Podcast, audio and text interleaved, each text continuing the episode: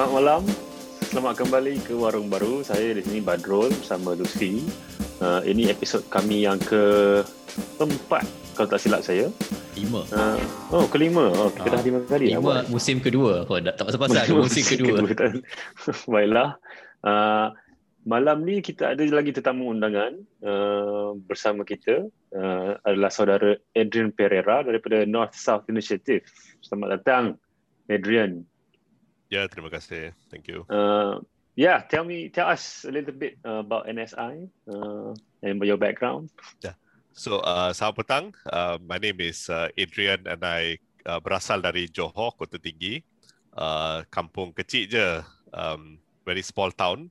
Um, it's in the middle of a plantation, a whole plantation. Uh, Johor Uh-huh. is famous for that.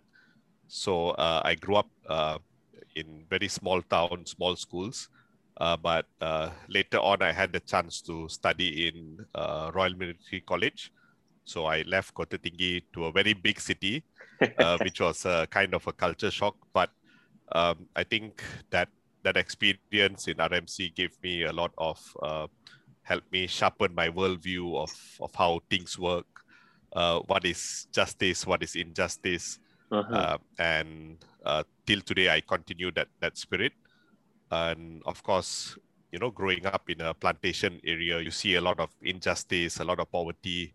But at the same time, in school, you learn that you know Malaysia is the biggest exporter of you know uh, palm oil, cocoa, Yeah. rubber. But but uh, when you go to the plantation, you see a lot of poverty. So I started my activism uh, by with this uh, charity visits with my mom uh, Uh-huh. from the age of eight, uh, seven, and eight. Uh, but after doing charity for ten years, I realized that you know uh, the the poverty is still there, Uh-huh. and I started debating with my mom. You know why we uh, setakat bagi beras, bagi nasi.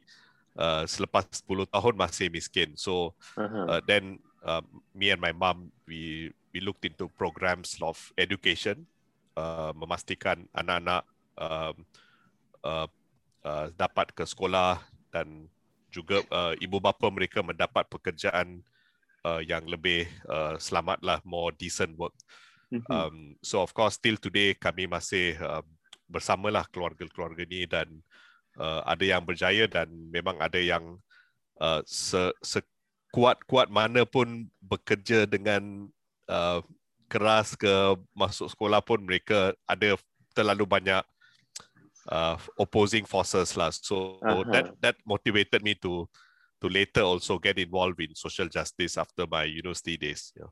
Uh-huh. Okay. So now you're with NSI, right? You how how did NSI started? Yeah. So uh, after my studies in Multimedia University, I decided to join the human rights movement. And uh, throughout my student activism days, I was involved in the uh, Patani issue, uh, conflict Aha. resolution. So uh, one day uh, we we we had an opportunity for a grant, and the the requirement was you need a legal entity. So in 2011, uh, we set up um, a legal entity after consulting our partners and friends in Patani. Mm-hmm. And you know they came up with the name North South Initiative. So actually the North, the North is Patani. in the north. Patani lah, yeah. Malaysia is in the south, so Yeah. North South Initiative. But Uh-huh. of course, that is also the debate on the uh, the divide between the global North and the global South.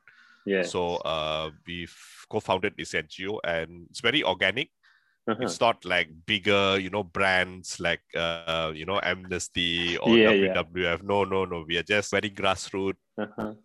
uh i visit patani every year till today Uh-huh. uh and eventually we the migrant issue also came into the picture Mhm. so uh it becomes like a consortium of different Mhm. issues uh, different networks uh, and i'm happy that you know um, being in a very problematic place like malaysia it's very problematic it it helps us to understand things and and test the praxis Uh-huh. but it's a very slow process yeah Okay. Uh, dan ini kita, maknanya titik tolak kita nak sembang pasal ni disebabkan ada satu laporan daripada Global Rights Index yang saya rasa baru keluar uh, yang menyatakan kedudukan hak pekerja di Indonesia semakin buruk bertambah buruk daripada tahun sebelumnya di mana hak pekerja tidak boleh dijamin kata mereka. Uh, dan sebab ini kita uh, apa okey Global Rights Index ni daripada Konfederasi Kesatuan Pekerja Antarabangsa ITUC. Diorang ni masa tahun keluarkan indeks ni. Uh, so malam ni kita nak sembang pasal ni lah dan batu kita panggil Adrian untuk mungkin boleh uh, jelaskan sikit kepada orang yang kurang tahu sikit tentang isu-isu pekerja di Malaysia ni apa apa uh, signifikannya uh, laporan ataupun indeks yang baru keluar. Uh, ya. Yeah. Jadi uh, kalau kita lihat uh, di Malaysia uh, terutamanya waktu uh, waktu pandemik lah memang uh, bukan saja di Malaysia satu dunia mengalami masalah berkaitan dengan uh, pekerjaan uh, tapi sebelum pandemik uh, memang hak pekerja tu sudahlah begitu teruk uh, di Malaysia uh, di Malaysia ya yeah. so uh, mm-hmm. kalau kita lihat uh, uh, contoh-contoh bagaimana mengukur uh, hak buruh di Malaysia contohnya kita boleh melihat dari sudut uh, uh, the minimum wage ya uh, mm-hmm. gaji minima so walaupun uh, kita mempunyai da- uh, negara yang ber, ber GDP per capita yang tinggi uh, kalau tak silap saya 10000 US uh, ke atas uh, tapi uh, kalau kita lihat uh, pengagihan pengagihan atau distribution of wealth tu memang rendah dan mm-hmm. um, dan kita lihat gaji minima 1100.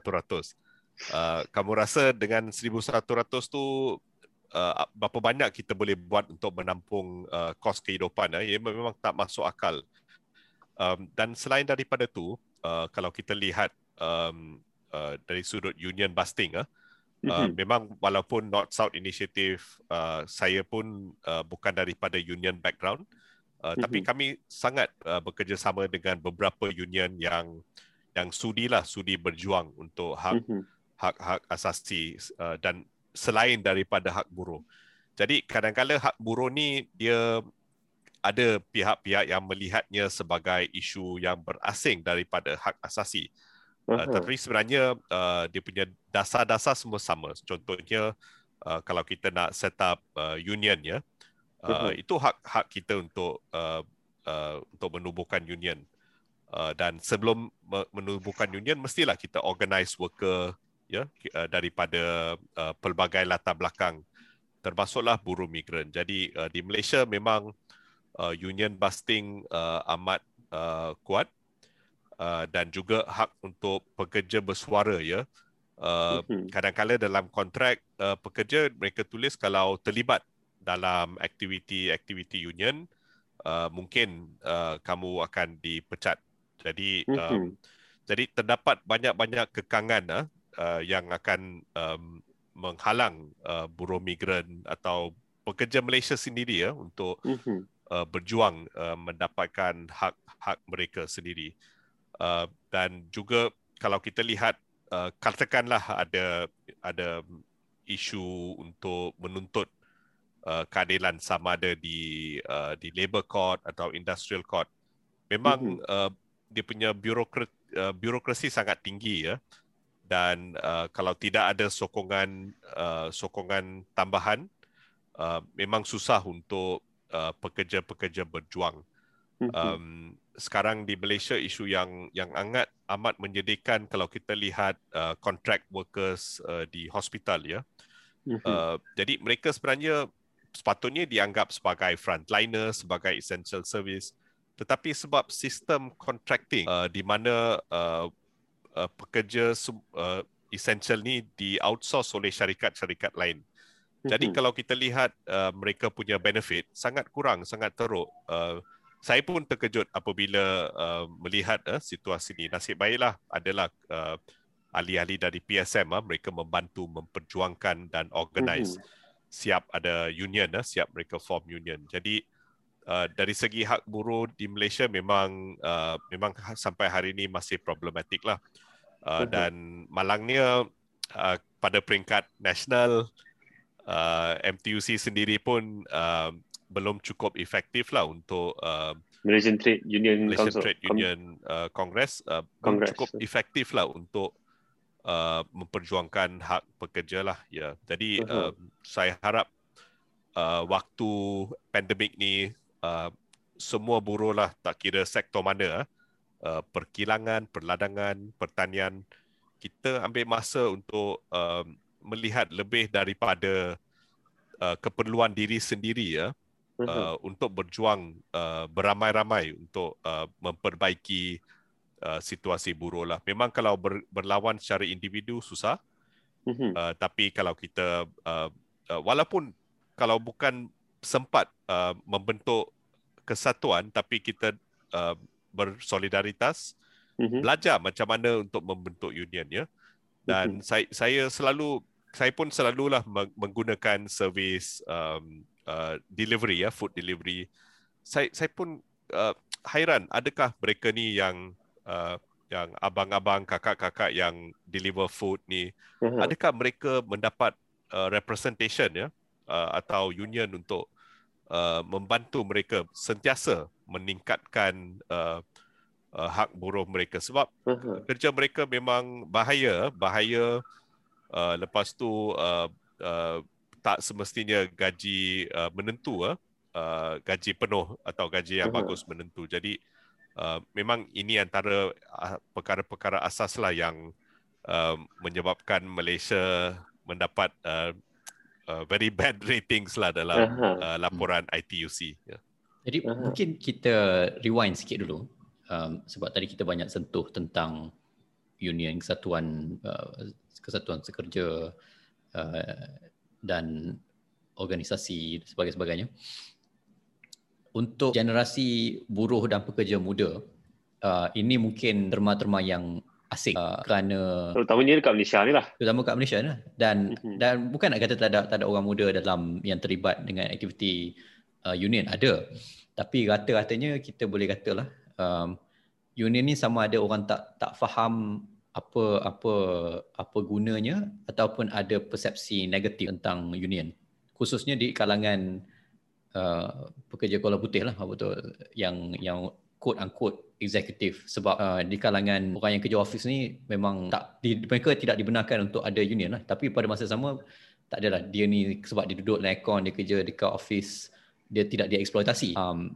uh-huh. dan cara untuk mereka berhadapan dengan situasi sebegitu pun dia pun susah lah. Sebab dia tak ada mm-hmm. tak tahu hak dia dia tak tahu macam mana nak nak nak ada dia punya nak nak ada perwakilan di bila nak nak berhadapan dengan uh, supervisor dengan bos-bos dia jadi mm-hmm. boleh kita macam bagi gambaran sikit apa gunanya kerja berorganisasi ni terutamanya daripada segi uh, pekerjaan. Uh, ya, yeah, jadi uh, hari itu saya pun uh, berborak dengan seorang uh, pekerja muda dan uh, kebetulan dia pun ada masalah dalam uh, dengan majikannya. Jadi uh, saya pun hmm. berboraklah dengan dia dan uh, saya pun memberitahu bahawa kalau ada dispute uh, kamu boleh uh, berjumpa dengan uh, MTUC. Dan saya terkejut biawak bila ditanya apa itu MTUC. Jadi uh, sebenarnya uh, outreach tu outreach tu haruslah uh, lebih uh, lebih keraplah di, uh, dilakukan oleh kawan-kawan di MTUC uh, dan dan selain MTUC pun kamu ada uh, union sendiri mengikut sektor-sektor masing-masing. Jadi uh-huh. tak salah kita sendiri uh, mengambil inisiatif untuk belajar uh, malangnya sistem pendidikan di Malaysia ni pun um, uh, membentuk uh, minda yang tidak begitu kritikal atau tidak um, mengambil tahu uh. ya jadi kadang-kadang kita pun kena kritik diri sendiri ya uh, Mm-hmm. Um, jangan asyik shock sendiri kritik kerajaan. Memanglah saya saya setujulah kerajaan ni memang memang hancurlah melakukan melaksanakan mandat. Tapi tak ada mandat. Tak ada, ada mandat. Ya lah, dah lah, dah lah hancur. Lepas tu tak ada mandat. Gila kan? Jadi kita sendiri pun boleh boleh belajarlah daripada uh, jiran-jiran kita di di sektor lain atau di negara lain. Uh, kan jadi kalau kita lihat uh, hak-hak buruh ya memang uh, apabila kita menjadi uh, pekerja kita akan ada kontrak uh, dan uh, bersamalah kawan-kawan di dalam tempat bekerja tu uh, mestilah kamu akan uh, memastikan uh, kita sama-sama uh, mendapat hak-hak yang terbaik ter- terutamanya uh, social protection uh, better benefits uh, dan ini dilakukan uh, uh, secara kelompok lah yang dinamakan union kesatuan sekerja dan apa mm-hmm. akan berlaku kesatuan sekerja ni uh, mengikut sektor mengikut industri akan uh, membuat negosiasi uh, untuk apa yang dinamakan collective agreement lah. So collective mm-hmm. agreement ni memang akan menambah baik pulih uh, standard-standard di dalam kontrak asal uh, mengikut industri persetujuan mengikut industri. Jadi uh, sebenarnya kita ada kawan Azhar lah yang saya bela- banyak belajar dari sektor electronics union. Uh, mereka pun selepas lama berjuang dapat uh, pengiktirafan lah sebagai union. Uh, jadi apabila kamu ada collective agreement yang bagus, uh, memang dari segi uh, uh, uh, mempertahankan hak buruh kamu lebih kuat. Dan juga mm-hmm. kamu akan dapat um, uh, representasi wakil-wakil untuk uh, membantu kamu apabila berlaku um, uh, konflik lah di antara kamu dengan employer. Jadi uh, pengalaman saya uh, alamak dalam eh, dalam dunia NGO pun selamba. Uh, saya pun saya pun kawan saya hari itu uh, lima tahun yang lepas, uh, enam tahun yang lepas uh, dia kena pecat selamba. Tak ada surat warning, uh-huh. tak ada dari NGO. Ada tunjuk sebab. Uh, NGO sendiri sebab mereka pun tak faham konsep uh, labor rights. Jadi saya pun hairan uh, tak ada warning letter number one, warning letter number two uh, tak ada internal inquiry. Jadi sebenarnya uh, standard-standard tu memang asas dan sudah ada di dalam uh, undang-undang berkaitan dengan buruh. Uh, tetapi uh, ilmu-ilmu itu harus uh, uh, disebarkanlah dengan lebih luas uh, terutamanya di kalangan uh, uh, pekerja-pekerja di Malaysia lah dan dan juga dan juga uh, bos-bos yang uh, yang mungkin sengaja atau secara tak sengaja tak tahu. Sebenarnya kamu sebagai bos, kamu kena tahulah standard-standard ni kan. Kita tidak yeah. uh, harus uh, ambil secara uh, for granted, uh, take for granted uh-huh. that everyone knows. So uh, if you look at the percentage of unionizing in Malaysia, very, very small. Uh, I think public sector 6%, Uh, uh, pri- ya? Private oh. sector private sector 2%. Jadi kamu bayangkan 8%. Eh, gila. Memang manalah negara tak hancur. Kita punya workforce dalam apa? 13 14 juta kan? Ya, ya, ya. Lebih uh, untuk 2000 uh, 2000 ada statistik daripada Jabatan Statistik Negara.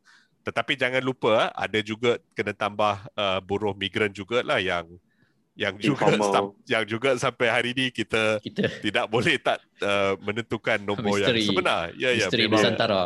Misteri dan dan itu dan inilah faktor-faktor yang uh, macam rojak lah satu uh-huh. satu a big mess yang uh, menyebabkan uh, uh, hak buruh sangat rendah dan uh-huh. dan jangan ingat lah hak buruh ni uh, tak semestinya uh, tak ada unsur-unsur uh, politik ya kalau kita lihat uh, di negara-negara lain uh, uh, memang uh, union uh, national union akan you know akan um, akan menyoal uh, kerajaan-kerajaan. Kenapa polisi tak bagus?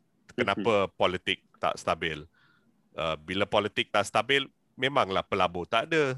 Jadi uh, memang uh, peranan uh, trade union ni sangat besar. Tapi di Malaysia masih uh, masih di peringkat asas lah Ya. Uh, uh-huh. saya pernah pergi uh, di saya ingat saya tengah uh, mengikuti latihan di Perancis sekali. Uh, uh-huh. bukan untuk hantar anak sekolah, saya pergi untuk latihan.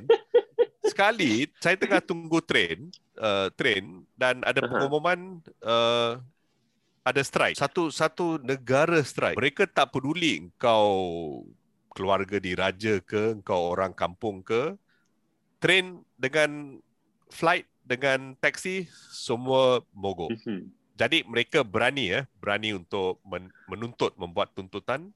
Uh, Bargaining power tu besar sikit lah. Ya, ya satu, satu negara um, mm-hmm. uh, paralyzed, you know. So mm-hmm. they they have a bargaining power lah. Tapi di, di Malaysia kalau kita tanya bila last strike, ah ta, tahun bila lah. Sebelum Malaysia ada. Saya saya rasa uh, tak saya rasa 15 years ago there was a 15 yeah, or 10 years ago there was a small strike but yeah. but my point is there there is um, a bargaining power you know from from mm-hmm. the workers uh, dan itu pun um, pemimpin-pemimpin dilantik secara demokratik ya. Jadi um, pemimpin union uh, uh, dalam trade union. Jadi praktis atau latihan demokrasi bukan saja ahli politik kita tapi juga uh, di kalangan pemimpin-pemimpin kesatuan pekerja. Jadi yeah. di situlah kita latih okey uh, mendidik pemimpin, membangunkan uh, leadership uh, lepas tu uh, lobby secara uh, secara demokratik dan dan buat elections. So uh, yeah. trade union ni juga satu tempat uh, membangunkan leadership lah, leadership juga. Uh-huh. Kalau dari sudut uh, politik dan juga dari sudut uh, market ekonomi, maknanya talking about why certain people in power not interested to have unions or trying to like suppress unions. Uh, ya, yeah. jadi kalau kita lihat uh, pengagihan uh, wealth, uh, the distribution of wealth uh, mm-hmm. in an industry or in a sector, so memang mana-mana sektor atau industri uh, mem- memerlukan tenaga kerja untuk menghasilkan uh, uh, wealth. Uh, uh, dan apabila kita mempunyai union, uh, kita berupaya berupaya untuk menuntut uh, pengagihan uh, pengagihan uh, keuntungan uh-huh. uh, yang lebih uh, memanfaatkan uh, pekerja ya kita boleh um, you can distribute the wealth in a more just manner so uh-huh. contohnya masalah di Malaysia kita punya gaji minima pun 1100 Itu pun sudah me- me- menyebabkan satu satu sifat ah sifat yang tamak di kalangan macam lesen lah macam oh kami sudah ada lesen untuk untuk meletakkan uh, gaji minima sebagai sebagai ceiling ceiling wage. Cont- kira inilah Bukan paling minima. atas. Sepatutnya minimum wage tu jadi floor wage. Kamu tak yeah. boleh lebih bawah tapi pada yang masa yang sama dia menyebabkan uh, minimum wage jadi ceiling wage jadi uh, sebenarnya dari segi keuntungan mungkin kalau ada union ada collective bargaining yang lebih bagus uh, kita boleh mencapai 3000 4000 dan ini saya sudah lihat uh, di mana uh, ada pekerja yang sektor yang sama uh, di mana ada yang union dan ada yang tak ada union Uh, memang memang besar very big it's a very big difference. Dan bukan kita nak kata kita tamak pekerja tamat tapi itu memang hak. Mereka yang yang menjadi buruh uh, bekerja keras um, mereka harus mendapat uh, a more equitable sharing lah. Uh, jadi sekarang di Malaysia kalau tak silap saya dalam industri lah uh, uh, perkongsian ekonomi ekonomi dengan pekerja mungkin 30%. Sepatutnya kita perlu 40% atau 50% kan?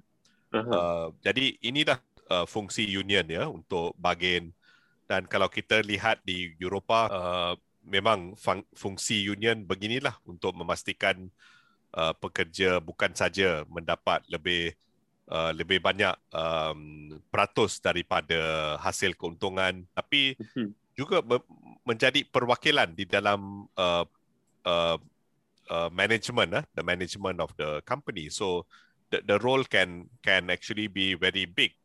Uh, malangnya di Malaysia kita um, masih uh, cubalah untuk uh, mempertingkatkan uh, fungsi-fungsi dan pembentukan union lah dalam sektor-sektor yang yang boleh dikatakan 3D lah contohnya macam sekarang ya.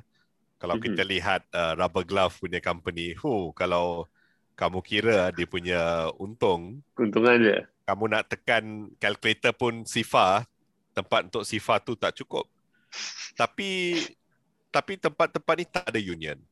Uh-huh. Dan union yang berkaitan pun uh, kita tak tahu kenapa mereka tak menjalankan tugas. Jadi uh-huh. itulah kita kalau nak salahkan kerajaan selalu pun kadang-kadang uh, saya rasa kita kena self kritik lah ya. Hmm. Uh, dan itulah macam dalam NSI memang selalulah bila kami bekerja dengan grassroots. Memang grassroots akan kritik kamu, dia akan belasah kamu sebagai NGO apa kerja tak buat tak bagus. So itulah kami pun belajar serap dan kami cuba uh, memberi uh, perkhidmatan yang terbaik. Jadi samalah uh-huh. macam dalam masyarakat dalam sektor-sektor lain um, budaya untuk sentiasa memperbaiki um, memperbaiki servis harus berlaku lah dan uh, di Europe uh, memang sampai hari ini uh, beberapa negara lah seperti di Skandinavia mereka akan akan katalah sebenarnya uh, berjayanya ekonomi mereka uh, especially social protection tu sebab uh, ada union uh, uh, kebebasan berunion. Hmm. Kita lihat kalau di kalangan pekerja penyemuda di um, Eropah Barat terutamanya keahlian dalam union di kalangan orang muda semakin meningkat. Um, malah di US negara yang kononnya paling free market sebenarnya bukan US lah lebih kepada China yang lagi free market sekarang ni um, bagi kapitalis uh, kita nampak banyak uh, usaha-usaha melalui sama ada melalui jalan perundangan ataupun um, jalan uh, apa ni collective bargaining untuk mendapatkan apa yang dipanggil apa living wage ya, macam dia punya 5 for 15 so 15 dolar sejam untuk pekerja-pekerja uh, panggil pekerja casual pekerja-pekerja kontrak lah yang dalam bahasa kita. Yeah, yeah. Um, di Malaysia bukannya kata tak ada orang sebut pasal benda-benda tu. Saya rasa macam uh, kementerian uh, sumber manusia pun selalu sebut ini nak nak nak kuat nak kuatkan perlindungan untuk pekerja untuk buruh untuk gig worker. Uh, bank negara pun ada keluarkan um, laporan-laporan yang menganjurkan kena bayar uh, a living wage yang lebih tinggi supaya untuk yang sesuai dengan tempat tinggal pekerja supaya dia boleh ada apa dia dia boleh berpartisipasi dalam masyarakat secara bermaruah tapi kita tak nampak dia punya dia tak tak diterjemahkan kepada sama ada gaji yang lebih tinggi ataupun permintaan yang lebih kuat daripada yang lebih kuat dan secara teratur lah daripada golongan pekerja. Yang tu mungkin kita tak ada jawapannya uh, di sini. Uh-huh. Tapi kita nampak kesannya bila tak ada uh, gerakan yang tersusun yang yang kuat, kita punya standard akan turun lah. Dan ha, dalam minggu ni saja kita dah lihat um, laporan daripada Amerika Syarikat yang mengatakan kita tahap hmm. pemerdagangan manusia kita dah semakin merosot. Jadi kalau sebelum ni kita dalam watchlist tier 2, sekarang ni kita dah turun ke tier 3 yang satu seangkatan dengan Afghanistan, North Korea. jadi, jadi macam mana tu? Barulah hebat kita. Kita North dan South. Ah. Ya, jadi uh, ya bagus uh, sebab isu isu ini memang berkait lah apabila terdapat pemerdagangan manusia uh, forced labor of, of uh, foreign workers. Memang impactnya sangat besar pada ekonomi ialah terutamanya bila uh, pekerja-pekerja Malaysia cuba menuntut uh, menuntut uh, gaji-gaji yang lebih bagus. Uh, pada yang masa yang sama terdapat uh, mangsa-mangsa pemerdagangan manusia ni yang yang uh, diberi gaji-gaji yang sangat rendah ya. Kalau kita lihat uh, pekerja domestik ya atau pemban, uh, pekerja rumah tangga. Wow mereka tidak uh, tidak tergolong sebab dalam kategori uh, yang layak untuk mendapat gaji minimal jadi mereka pun mungkin gaji RM900 RM800 dan uh-huh. ini bukan saja uh, memberi kesan pada buruh uh, pekerja domestik uh, buruh migran. Tetapi pekerja domestik uh, Malaysia sendiri ya. Jadi uh, memang uh, isu pemerdagangan manusia ni sangat uh, rumit dan uh, saya rasa kalau ada tier kalau ada tier 10 pun Malaysia akan dengan sempoi. dan tanpa tanpa insaf akan berada pada tier 10 eh. Jadi sebab kita kiasu sebab kan? kita, macam kalau kita, ada 100% kita nak 100%. Ya dan mereka akan cakap dalam media dalam forum. Tetapi langkah-langkahnya uh, memang sangat uh, tak berkesan. Dan ini isu isu yang lebih rumit lah. Contohnya uh, pengurusan buruh migran yang yang dilaksanakan oleh dua dua menteri ya kementerian iaitu Kementerian Sumber Manusia dan Kementerian Dalam Negeri. Dan uh, secara ikhlas saya rasa kedua-dua kementerian ini masih gagal lah. Gagal uh dalam pengurusan dan uh, mencari langkah-langkah penyelesaian. Uh, memang sebab um, isu pemerdagangan manusia isu penggajian buruh migran ni terlalu banyak duit terlibat terlalu banyak. Dan uh dan buruh migran ni dia boleh dijual kepada ejen semula lah dia boleh dilelong kepada syarikat lain dia boleh sektor lain. Macam slave lah macam hamba memang memang. orang. dan itulah modern day slavery kan dia punya tak dia punya overall framework. Jadi hmm. dengan itu uh, makalah uh, labor reform di Malaysia akan tetap hancur sampai bila-bila. Dan itulah hanya hanya bila kita berkesatuan kita boleh membuat tuntutan supaya tidak tidak diganti tidak diganti oleh pekerja asing ya.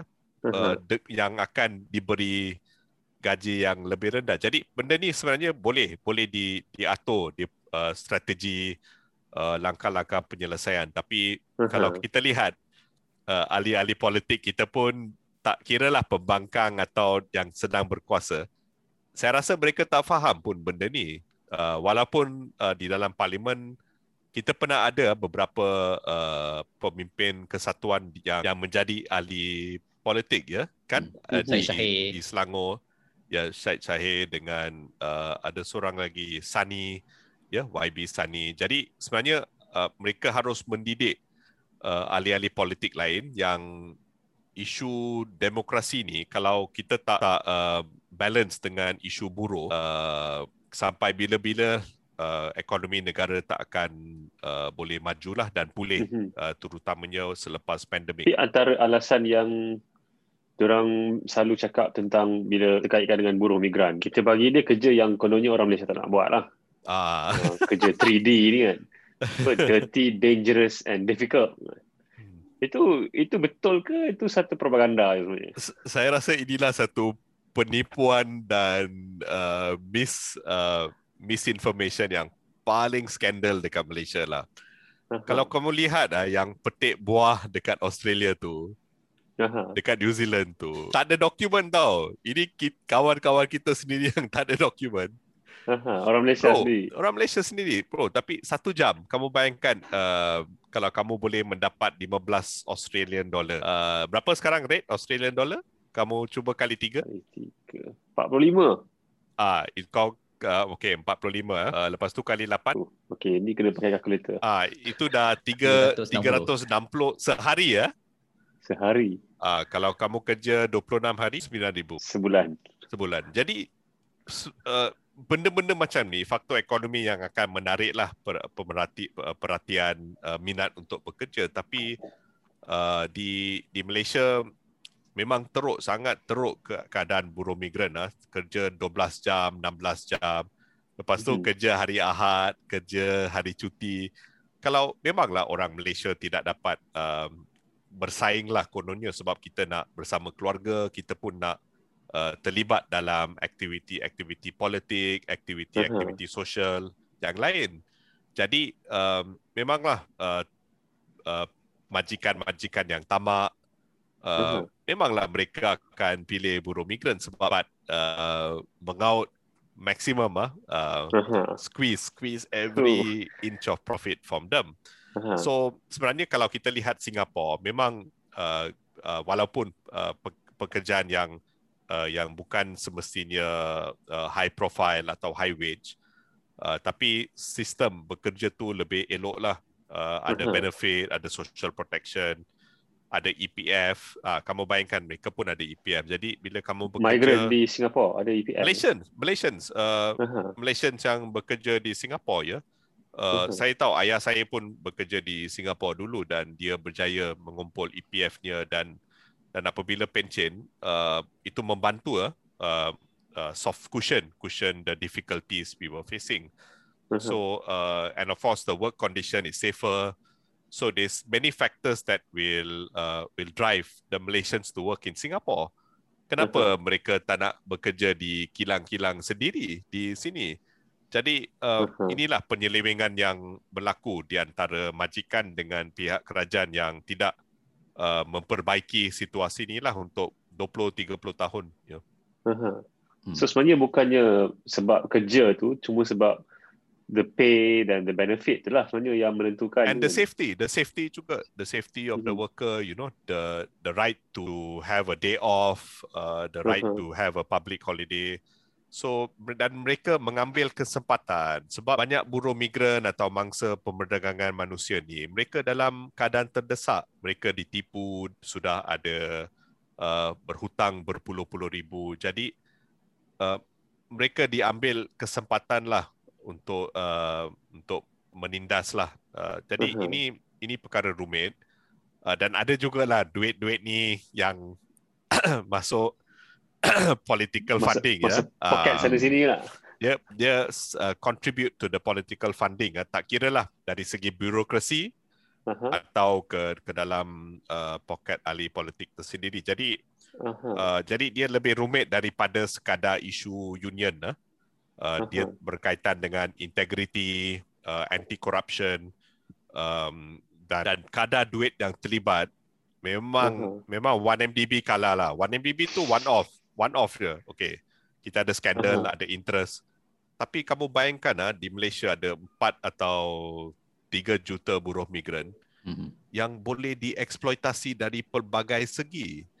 Dan yeah. yang akhirnya yang rugi warga Malaysia. Tak cukup pekerjaan, gaji rendah, benefit tak cukup. Jadi saya pun tak faham kenapa kita tak um, tak menggunakan um, ilmu-ilmu atau belajar dari negara jiran seperti mm-hmm. Singapura. Kamu mm-hmm. bayangkan Singapura walaupun tak ada tanah, tak ada hasil tak bumi, ada hasil bumi, tak ada infrastruktur, eh, uh, tak ada apa? Um, ialah hasil-hasil bumi ya, galian. Tapi uh-huh. mereka boleh jadi hub, hub untuk um, untuk uh, global uh, global business. Lepas tu education system dia pun tip top. Uh, bukan saya sokong Singapura cuma atok-atok saya dari Singapura. Uh, tak apa, tapi, kita dekat warung baru setelah seminggu kita punya Singapura. Tapi satu same oh. dari Singapura tak dapat. dan dan kamu kamu tengok uh, political political dia sama lebih kurang kuku besi kan? Yeah. Uh, dari 80-an uh, kita punya kamu lihat uh, Lee Kuan Yew sendiri ya menggunakan kuku besi dan walaupun dia kompromisi uh, kom- compromise on the rights tapi uh-huh. dari segi ekonomi dia jelaslah untuk uh, kaedah-kaedah untuk membangun dan bersaing. Yeah. Tapi Malaysia dah lah tak bersaing. Lepas tu hancur ekonomi hancur. Lepas tu eksploitasi buruh migran. Pekerja sendiri pun uh, gaji rendah. Uh, galian-galian uh, antara yang terbesar di dunia seperti kelapa sawit, uh, mining, mining. Tapi hancur, negara hancur, hancur juga. Jadi di mana kesalahan kita? Di mana di manakah uh, kesalahan kita? Yang yang saya sedih dan saya ambil peluang untuk untuk menyebut benda ni lah. Okey, katakanlah contoh ahli politik kita gagal untuk uh, mempertahankan uh, negara kita lah. Tapi uh-huh. kenapa public servant uh, tak uh, mengukuhkan uh, check and balance? Sepatutnya mereka uh-huh. yang yang menjadi uh, watchdog dekat yeah. uh, dekat Putrajaya. Hey, kamu ahli politik ini salah, ini duit ke mana? Uh, kenapa kamu tak ikut peraturan? Jadi saya uh, dengan hati yang ikhlas saya menyerulah kepada public servant supaya melakukan perkara yang yang betul pada waktu yang diperlukan dengan integriti sebab kamulah uh, kira macam benteng uh, pertahanan yeah. apabila ahli politik gagal. Jadi uh, beranilah kerana benar. Ya. Jadi uh, mungkin ada sebenarnya ada kaitan juga dengan satu laporan yang baru keluar daripada idea sebenarnya baru ni. Saya sendiri dah sempat nak tengok secara detail laporan tu. Tapi dia cakap tentang corruption in the construction industry oh, yeah. di Malaysia.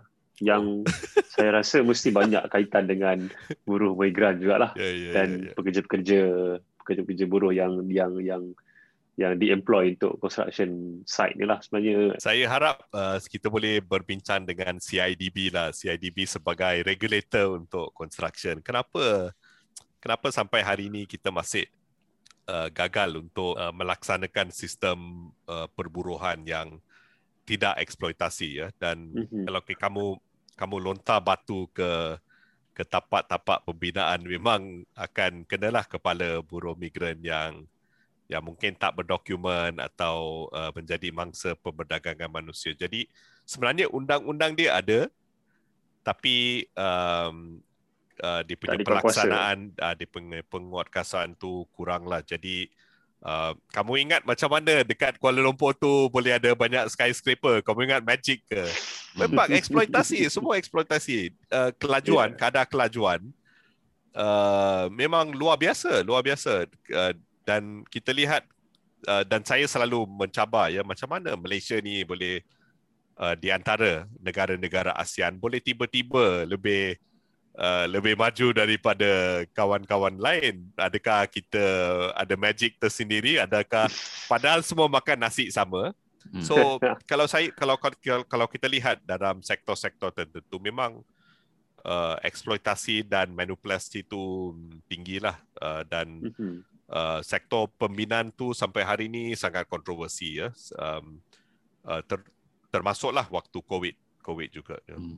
Um, di situ adalah kita boleh lihat uh, orang kata perbezaan di antara sektor yang sangat bergantung ataupun bergantung semata-mata kepada tenaga kerja dari luar, buruh migran sama ada ada dokumen tak ada dokumen dan sektor-sektor lain yang dalam ruang SME kita di mana jumlah pendapatan antara sektor ke sektor ni sangat besar, jurangnya sangat besar. Dan kalau kita nak kata sektor pembinaan ni daripada dulu memang cap duit. Betul. Sebelum sebelum 90-an, sebelum pertengahan 80-an, pembinaan di Malaysia tak adalah serancak itu dan tenaga buruh pada waktu itu kebanyakannya masih lagi daripada kalangan orang Malaysia. Jadi sekarang ni kalau kita nak nak nak minta orang Malaysia bekerja sebagai buruh, kalau pun ada gaji yang tinggi, kemahiran tu pun dah hilang.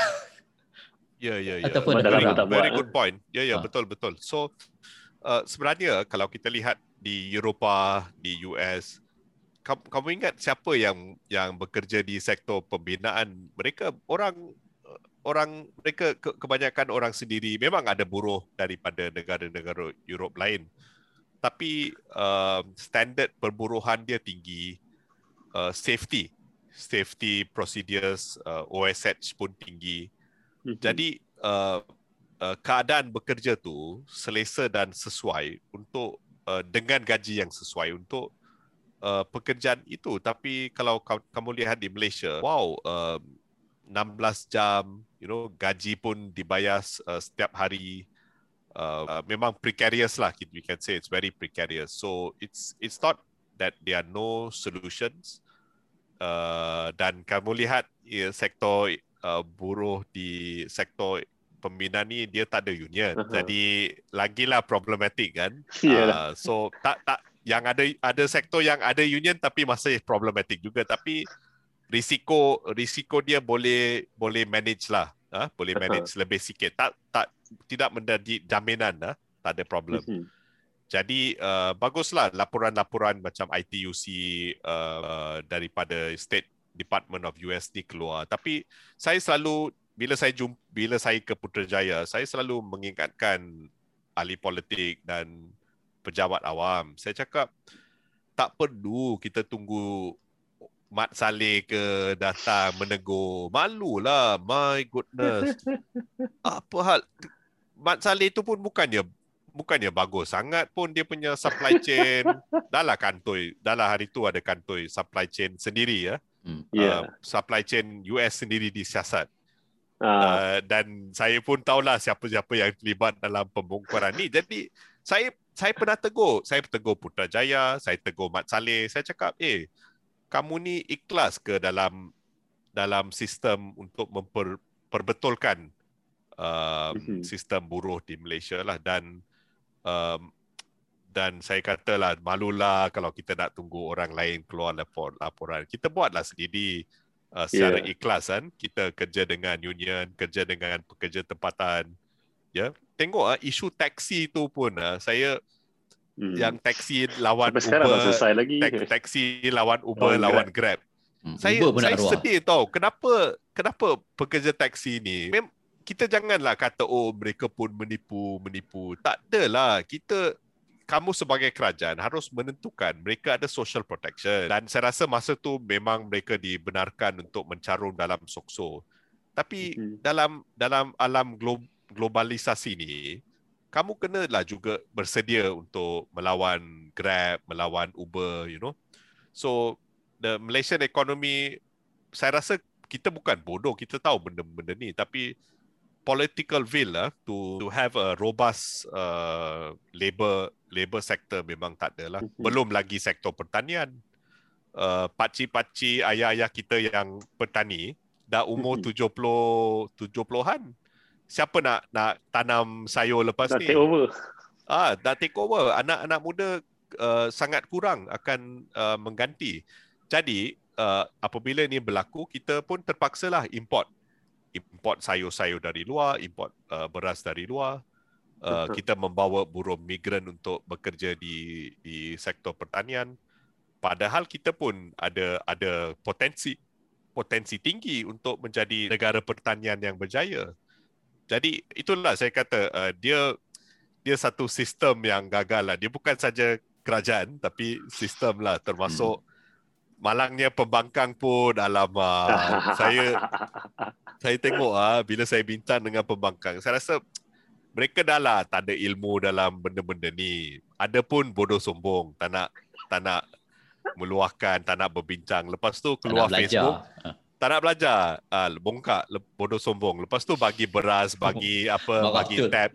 Kamu ingat, kamu ingat benda tu, eh hello, kamu ingat tab beras memang penting lah. Tapi dia bukan mengatasi structural injustice uh, dalam Malaysia. Jadi macam NSI, saya memang saya memang kritik selalu kritik uh, charity model yang kita gunakan lah dan uh-huh. ahli politik kita pun pandai ya mengambil kesempatan oh uh, kita bagi beras cubalah bagi decent work bagi decent work uh, pekerjaan-pekerjaan yang mengikut standard-standard ILO baru orang dapat keluar daripada kemiskinan ya yeah. perbaiki uh, sistem per- penggajian buruh migran ya tapi yeah. malangnya yalah ini politik ya ambil kalau, gambar kalau lagi kita bagus ni, ha. kalau kita ni orang yang cynical kita akan kata kalau ada pekerjaan yang bergaji yang cukup gajinya yang bermaruah nanti tak boleh beli undingan beras. Yeah yeah yeah no very true very true. So if you if you if you solve the basic problems then the community akan uh, kalau ke di Indonesia kita kata swadaya kan? Yeah swadaya. Dan, dan saya saya sebenarnya saya banyak dapat peluang lah untuk belajar daripada corak pemikiran Gus Dur. Kamu tengok uh, cara mereka ada di Indonesia ada uh, Pancasila. Bukan macam kita rukun negara lepas tu kita sendiri tak faham apa tu tak dalam rukun apa. negara. tak faham, tak meng, tak menghargai secara mendalam. Jadi kita belajarlah dari jiran-jiran kita ya bagaimana corak pemikiran mereka uh, walaupun lebih besar, lebih rumit situasi mereka, mereka berjaya uh, memberi motivasi kepada masyarakat untuk uh, berjuang dan membang- membangun negara lah secara baik. Kalau dari segi union ni di negara-negara jiran kita ni di negara mana yang agak uh, apa robust lah agak maju dia punya uh, kesatuan dia. Uh, kalau di nak nak kata perfect tidak perfect juga tetapi di Indonesia kita boleh melihatlah apabila mm-hmm. ada konflik dengan uh, uh, melaksanakan undang-undang baru mereka uh, yang akan menghancur, menghapuskan uh, gaji minimum mereka pun telah ke jalan raya ya mereka mm-hmm. bukan uh, Uh, tidak bukannya macam kita oh sekarang musim pandemik tak boleh ke jalan raya uh, jadi uh, dan mereka juga boleh ada multiplicity of union. Hmm. Uh, ada kebaikan, ada keburukannya uh, di hmm. mana di di uh, sesuatu tempat bekerja tu uh, boleh bersainglah dan membentuk uh, union yang lebih daripada satu. Um, di Filipin pun mereka telah berjuang ya untuk uh, hak uh, pekerja rumah tangga yang lebih baik. So kalau kamu lihat uh, pekerja rumah tangga Filipin di Malaysia, Gaji uh-huh. minimum mereka 1600 tau. Hmm. Ah. 4 20 atau 30% lebih tinggi dari gaji minimum orang Malaysia orang sendiri. Malaysia. Jadi yeah. jadi itulah kuasa kuasa berjuang uh, yeah. dalam union. Memang dan dia orang dapat cuti kan? Ya yeah, ya yeah. dan dan kalau kamu lihat kontrak mereka lebih lebih bagus daripada kontrak uh, kebanyakan pekerja asing lain dan juga uh, pekerja Malaysia. Jadi uh, saya harap uh, kita bolehlah uh, lebih banyak uh, berdiskusi dengan uh, union-union leader yang lain.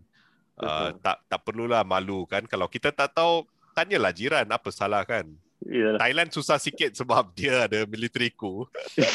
Jadi tadi sebab ada tapi tapi mereka pun uh, berani mencabar, berani mencabar uh, sistem-sistem yang mengekang mm-hmm. demokrasi lah um, mm-hmm. di secara uh, keluar ke jalan raya, secara uh, solidariti. So walaupun isu patani ni uh, asing selalu di dilupakan oleh uh, aktiviti-aktiviti di Bangkok, tapi uh-huh. untuk demokrasi mereka boleh bersatulah.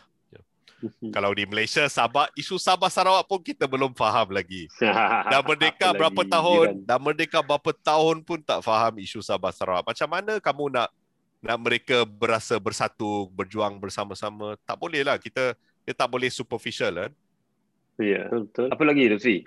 Kita nak tanya pasal union ni. Mungkin uh, kita boleh dapatkan sedikit macam kalau kalau kata untuk orang yang mendengar dan dia seorang pekerja um, sama ada dia nak libatkan diri secara langsung ataupun dia nak me, nak dapatkan lebih banyak maklumat tentang union ataupun hak-hak pekerja dan sebagainya apa apa ruang-ruang yang ada untuk belajar so uh, saya rasa se- sebagai seorang pekerja kita harus uh, mengambil inisiatif untuk uh, yang pertama belajar tentang undang-undang uh, uh, Malaysia yang berkait dengan uh, dengan uh, workers rights. Mhm. Uh, contohnya kita ada Employment Act. Uh, lepas tu kalau kalau ada masalah dalam tempat kerja kita ada uh, Industrial Relations Act, uh, ada Trade Union Act, ada SOXO.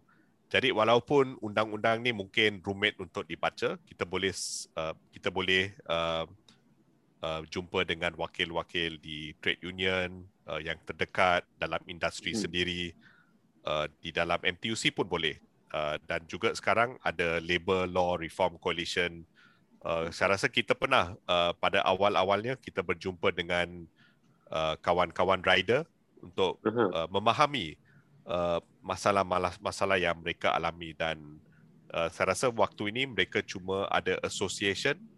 Jadi walaupun kita tak dapat form union uh, pada masa satu masa uh, berkumpul dan menjadi uh, association pun satu langkah yang bagus jugalah sementara menunggu uh, union uh, uh, berlaku. Tetapi uh, saya rasa uh, langkah-langkah ini penting untuk belajar sendiri untuk uh, berkumpul lah mengumpulkan semua kawan-kawan dan uh, mendapat nasihat lah daripada trade union macam mana untuk uh, untuk menyelesaikan masalah-masalah di tempat kerja dan juga uh, pada masa yang terdekat untuk uh, mendaftarkan uh, union sendiri.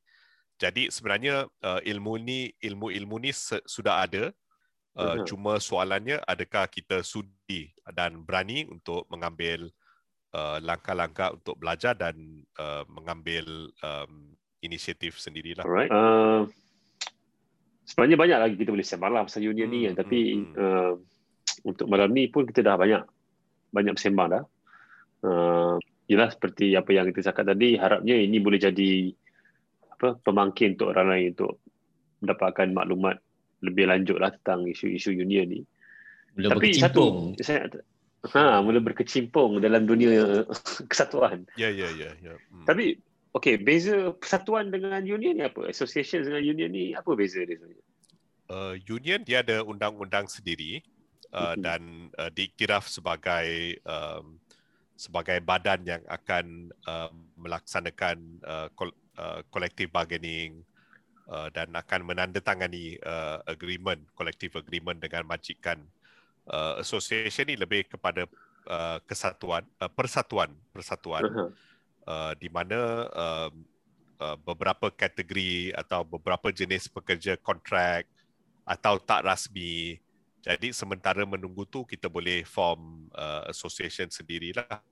Tapi um, association tu pun ke- kebanyakan di Malaysia kita mendaftar sebagai uh, uh, sebagai company lah, company sendirian berhad atau sebagai uh-huh. enterprise uh, untuk mendapat uh, legal legal recognition uh, to do the next action lah, to to represent people or to do the next action lah. Hmm.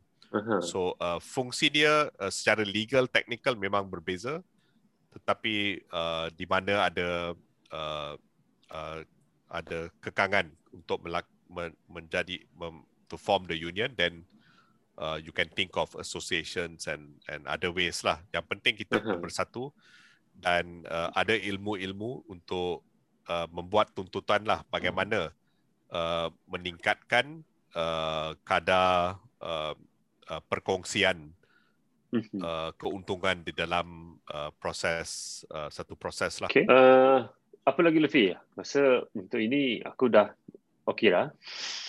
Sebenarnya oh, kalau kita lihat lah, dalam sektor dalam sektor uh, public sector pun ada union. Ah. Aha, aha. Kita ada teachers union kan? Ah. Ya. Yeah.